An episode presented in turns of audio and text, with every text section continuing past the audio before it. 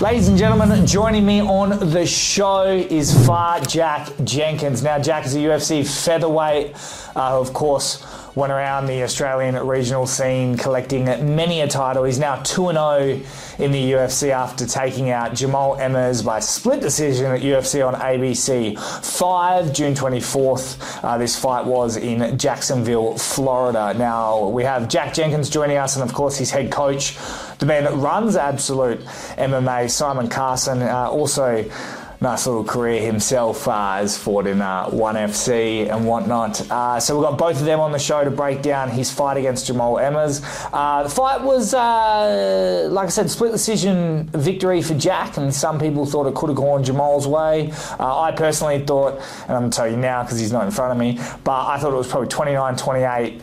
Uh, Jack Jenkins, but the third round was quite heavily in favour of uh, Jamall Emmers. A real nothing round, but dominated technically on top with with uh, with the wrestling, and uh, but I think one and two with damage and whatnot went to went to Jack. Uh, once again, let, let me know in the comments if you think I'm wrong, uh, or, or, wherever you are, if you're on YouTube or or Spotify on the on the podcast. Uh, always feel free to hit us up or at Australian MMA underscore uh, on Instagram. but yeah, we're going to chat to Jack about the fight uh, his thoughts and, and, and hopefully if he can get on the Sydney card. Um, and, uh, and, yeah, it's look, it's it's very interesting to see a guy from Bacchus Marsh, Victoria, fly all the way to the east coast of America and, and try and get a job done while weight cutting and, and dealing with essentially his own finances uh, through it all. So it's very, very interesting. Um, obviously, if you follow Jack, like I said, on the regional scene, you'll be very excited. Regardless, at the end of the day, uh, he's 2 0 and uh, he's, he's got a bright future and he's going to be an absolute star. So, without further ado, ladies and gentlemen. Ladies and gentlemen, joining me on the show, a man who just picked up a split decision victory over Jamall Emmers at UFC on ABC 5 in Jacksonville, Florida. He's now 2 0 in the UFC. Far Jack Jenkins, mate, welcome. Thank you for having me. Good to be here. Uh, now, joining you on the frame in the interview is your head coach, Simon Carson, kind of. Hello, Mitch. How you doing? yeah, good. Come in. Yeah, good, good. Now, I want I want both of you on mainly because I want both of your thoughts. Uh, if you scour online, obviously, if you've watched the fight as well, uh, some say controversial uh, victory. I wanted to kind of get first of all your your thoughts, uh, Jack, on if you thought you did enough to win and kind of your breakdown of the fight and of course uh, your opinion too, Simon. Um, yeah, I think it was probably close enough to go either way. I thought I did enough to win rounds one and two, and he definitely won the third. Um, and uh, you know the main criteria for scoring in MMA, as you know, is damage, and I think I did more damage in both the first and second round. Um, so yeah, that, that's how it panned out you know, if it, if it had gone the other way, I wouldn't have been bitching that it was a robbery in the other direction. And and Jamall certainly isn't doing that from his end. He, he knows it is what it is. So, uh, yeah, I'm not I'm not too worried about the the controversy around the decisions. That's uh, a, a good lesson for me to get away with that one, having left it in the hands of the judges and it, it swing my way. That maybe next time don't let it do don't let it go to the judges. And uh, Simon, pretty similar to what Jack thought. Uh, look, I thought he won one and two.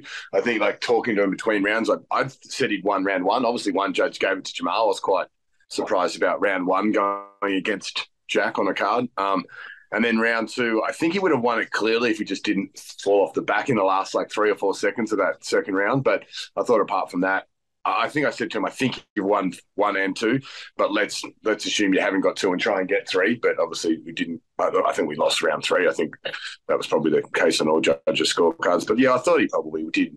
I thought he definitely round one one, and I probably would have thought it was like a 65-35 that he won round two. I, I was really shocked actually afterwards hearing that after the fight had finished, how short price Jamall was with the that with the odds. Like you know how you can yeah. they have like live line betting. After the fight, Jamall was a heavy favourite.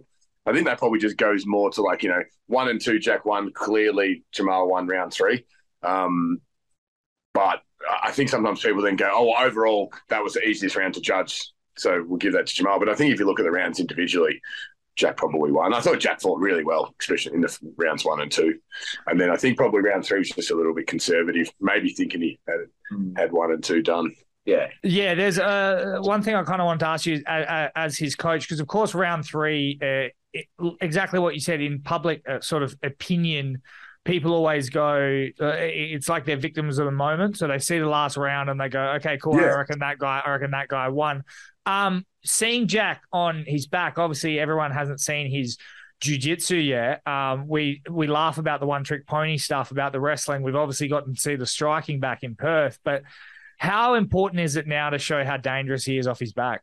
Yeah, look, um, Jack, like I think to be honest, like Jamall was not ultra aggressive on top, so probably didn't force Jack into attacking. But then time eats up, he's on top. He wasn't really doing damage, or you know, like didn't get close to any subs or anything like that. So perhaps you know Jack could have put a little bit more emphasis. I think I was calling for him to get his feet on hips and create more space, and maybe start counter attacking his arms because he tends to extend a little bit. But uh, uh, and I think at one stage the referee gave, had given Jamall like two or three warnings on do something or we're going to stand you up. And then in the end, I was like, hold on to him for a bit because I thought it was going to get stood up. And then then it sort of drew out for a bit. And then Jack did obviously get up and then got to half guard and then just probably overcommitted on the near side and got got roll like swept over. But um, yeah, look, I think uh, you know Jack is actually dangerous and does have good attacks off his back. Jamall shut them down well. Was very conservative. You know, if someone's just in your guard trying to shut down attacks, it's a lot easier to shut down if they're not being offensive and trying to pass or get you know get heavy shots off. So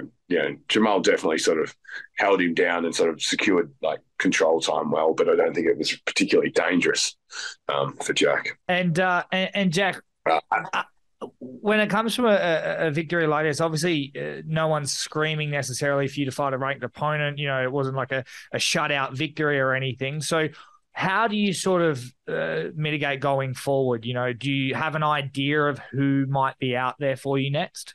Yeah, I called out um, Nate the Train. I want to fight Nate the Train in Sydney. Um, I think that's a good fight, stylistic. Yeah, well, I think with the Jamall fight, this fight was like it was. We took the fight on. Was it five weeks? Yeah, something like that. We took the fight on five weeks' notice. I got my visa the day before we left, and stylistically, Jamall is a real tall, unorthodox, unorthodox striker who like bounces in and out. He doesn't sit in the pocket much which is like probably my hardest style to deal with. Um, so th- there was a lot of things with my back up against the wall, coming all the way over to the east coast of the US as well. While you you know as you're starting to cut weight and that sort of thing. So th- there was a lot of things um, that made this fight like not set up ideally for me. Um, and taking that on, I'm just happy to come out and I, that I got the win. So moving forward, I'm not too worried about the fact that it was a split decision or you know that that it wasn't an, a super emphatic performance because it's still a step in the right direction. And the other option would have been sit on the bench and wait for Sydney, and then I'd be going into Sydney one and zero. Oh, whereas now I'm going into Sydney two and zero. Oh. So I'm not too worried about the fact that it was a split decision. Yeah, I would have liked to go in there and shut it out, but you can't you can't you know have a unbelievable performance every time you go and fight. So I just got to build on it. And what's the difference in preparation? Obviously, uh, UFC Perth, that's a you know three hour flight, as opposed to flying over the other side of the world preparing for for your second UFC bout. Oh well, pretty much everything's different. But even next time we do it, it'll be different again because now I've got. I've got the two year visa because I'm on contract now. So next time we get told we have a fight in the US, there's no waiting period. Like I was me and Simon, just to give you an idea of where we were at, we were sitting and I was on the phone to him or in his office three days before my visa appointment came through. And we were saying, if the visa's not done by Friday, we're out of the fight. So like we're we're dealing with leading up to the fight while you're still waiting to find out if you're actually going to go to the fight or not. So it just adds a layer of complexity that you have to deal with while you're still busting your ass training and cutting weight and doing all that sort of stuff. But from now, it, you know, it's it'll get easier because I've got that two year visa. So now once we get the date, we can come over two weeks early. We can do a proper lead in, get fully adjusted with the sleeping and that sort of stuff. Does the UFC help you out with any of that, or is it just all on uh, Paul Simon? No, it's, it's Jack's very independent, I will say, but yeah, I, I, I do a lot of it, but it's all on us financially if we want to come over.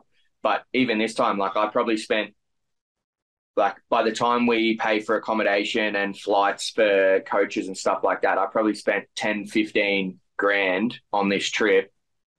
So when you look at it that way, it's like I spent that, but as an investment, I've gone to two and zero, and I get my win bonus now. Whereas if I hadn't spent that money and I had to come over the Tuesday of fight week and stuff, maybe that would have been the difference in the result going the other way, and I would have ended up losing money. So, are you, you know, obviously without going into numbers, are you still in the green, like uh, Simon as well? Is it, or is it a lot of you guys still are you in the early investing stages of, of, of Jack's career? Um, Simon will be forever in the red for running for running a fight team out. Our fight team does nothing but cost him money.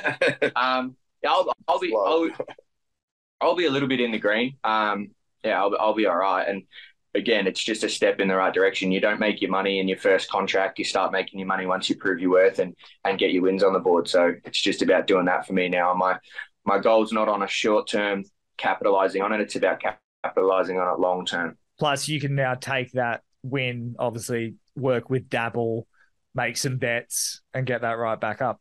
Yeah, well, actually, I actually got a message from Dabble the other day, and I said, "Oh, sorry, boys, got to renegotiate that contract before July one now because uh, the market value's gone up." is that is that something actually? I mean, all jokes aside, is that something that you guys are aware of? Like that when you go to like you know two and 0, 3 and zero, like that your value does rise, or do you try and stay a little bit more grounded and a little sort of out of it and just focus on the fighting? Well, your market value is your market value. You've got to I think you're um, it's it's silly to have your head buried in the sand and go, all I'm going to do is fight because that's all I have to do because that's not all you have to do. There's there's other things you have to do, and um, you know, like yeah, you've got to you've got to try and make maximize your your your branding and maximize your ability to sell that brand however you can, and that's what I'm trying to do. And obviously, I've got a couple of deals now that are that are doing all right with um, Dabble, and I like working with them. And as long as it's companies you enjoy working with and that sort of thing, then why wrong? What's wrong with it? And uh, Simon, I wanted to ask you because it's uh, it's branched out from just sort of podcast interviews to now the UFC is giving praise to the great Ben P. Uh, and all your hard work is going is going unnoticed. Uh, are you uh, are you stoked that Ben P will be joining the coaching staff? Yeah, I'm just uh, can't wait to get him on board and um, yeah, just ecstatic at the idea of it. wait, wait, we can. Yeah, I did actually see that a, a, shared post with Ben P in the UFC the other day. And I did. We, yeah. we... Here's a question I've got for you, like in, in terms of of of people in the comments and whatnot of fights. Like you said, do you go back and forth uh, with it? Does it does it come into it at all? And does everyone in Bacchus Marsh always think you've won, or are there people a little bit more open and honest? I don't know if anyone from Bacchus Marsh would openly say I lost. There would there would be some people who might have thought it maybe, but yeah, it would be it would be it would be brave to to be from Bacchus Marsh and, and going around saying that I'd lost. But um, nah, I uh, cross was I in terms of like comments and stuff. If it's a real person who comments and I like I know or know of them in a fringe way or something, I might go back at them. But 99% of those comments, they're just fake accounts. They're just burner accounts. So you just got to take it as the internet. Like if you start getting worried about shit on the internet, you're going to have a miserable life because there is never ending beatdowns from any direction that you can cop. So you just got to deal with it and move on. Did you uh did you uh, see Justin Tafa's fight and uh do you sort of know sort of his fallout from from that eye poke? Yeah, I spoke to him last night. Um his eye was bleeding like he was literally bleeding from his eyeball. He had to go straight to hospital. Um, and he's just disappointed that he, he didn't get the DQ and get a win bonus because obviously he's flying around here and, and invested money to get here and money to bring his team over as well. And then to have it end like that. So, yeah, it's disappointing for him, but it was clearly accidental and it was 30 seconds into the round. What do you do? That's like, that's that's the danger of those gloves. And uh, uh, back to the uh, featherweight uh, division, Ilia and uh, Josh Emmett, obviously at 50 42.